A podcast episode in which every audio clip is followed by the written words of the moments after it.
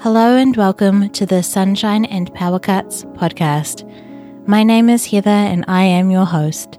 This podcast features two types of episodes that alternate.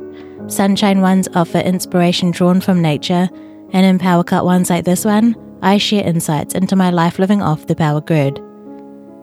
Do you have an interest in or experience with life off the grid or alternative energies? Or do you have questions? I'd love to hear from you.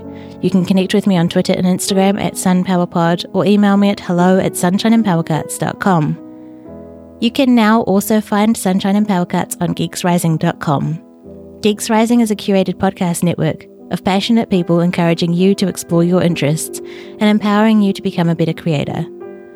In association with Geeks Rising, we are hosting the March 2019 Sunshine Summit, which is a week of live streams to celebrate connections.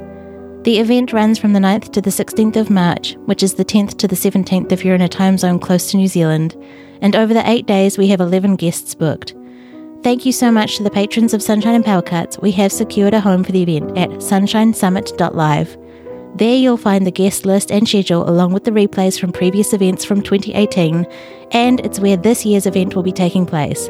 So bookmark the page, and if you know the guests, we look forward to celebrating with you or if they're new to you, come along to meet them and get to know them.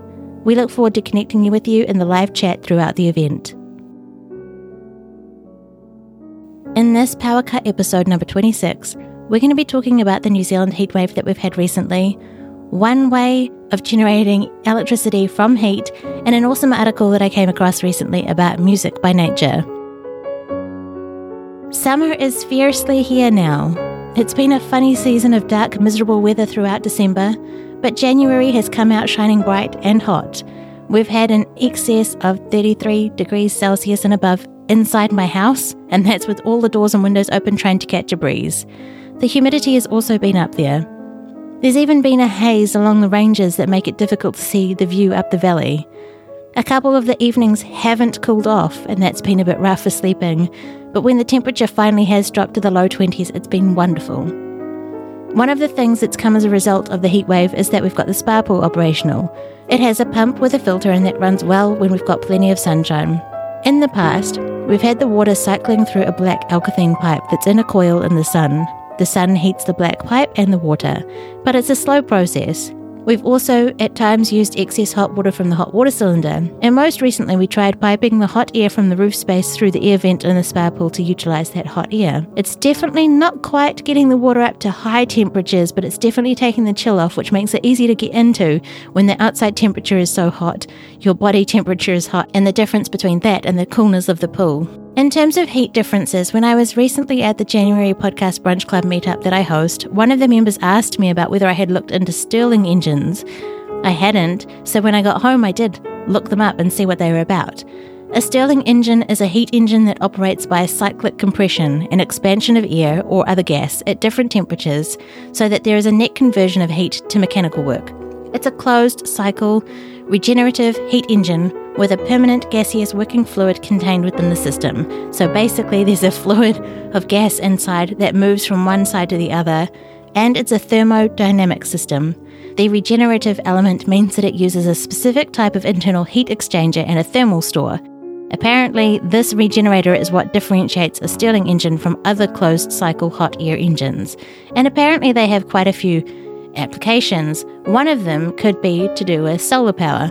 So they have a big dish of mirrors that beam the light concentrated into one of these Stirling engines. The heat from that light is the difference between that and the outside air.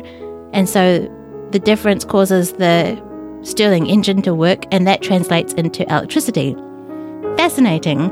Apparently, you can get small handheld ones that will work based on the heat of your hand compared to the air temperature, or you can put them on the top of your coffee cup and the heat from your coffee will make it turn. So that's very interesting. I found it quite a rabbit hole to go down if you want to look them up, or if you have any questions about them, we can talk about them in a future episode.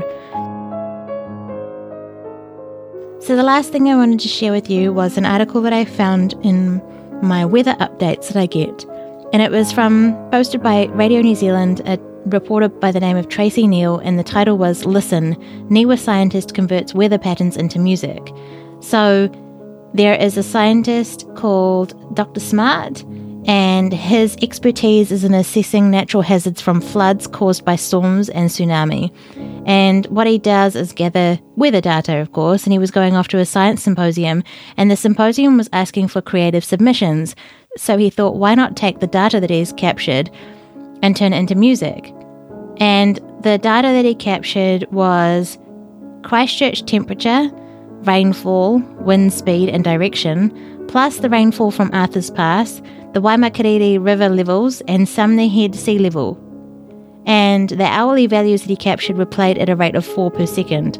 I think the track is about 5 minutes long, and it's really interesting because he took the data and assigned musical instruments to them in a software program and let it play out. And it's interesting how it's kind of a bit rhythmic.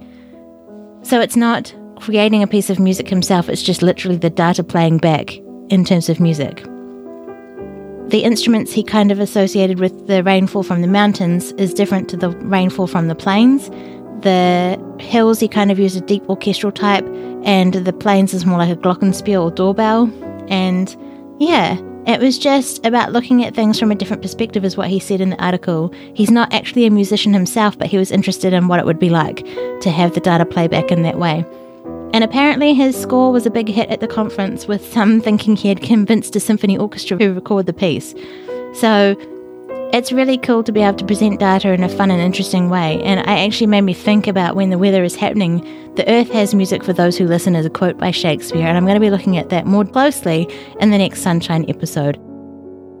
So until then, be empowered by nature.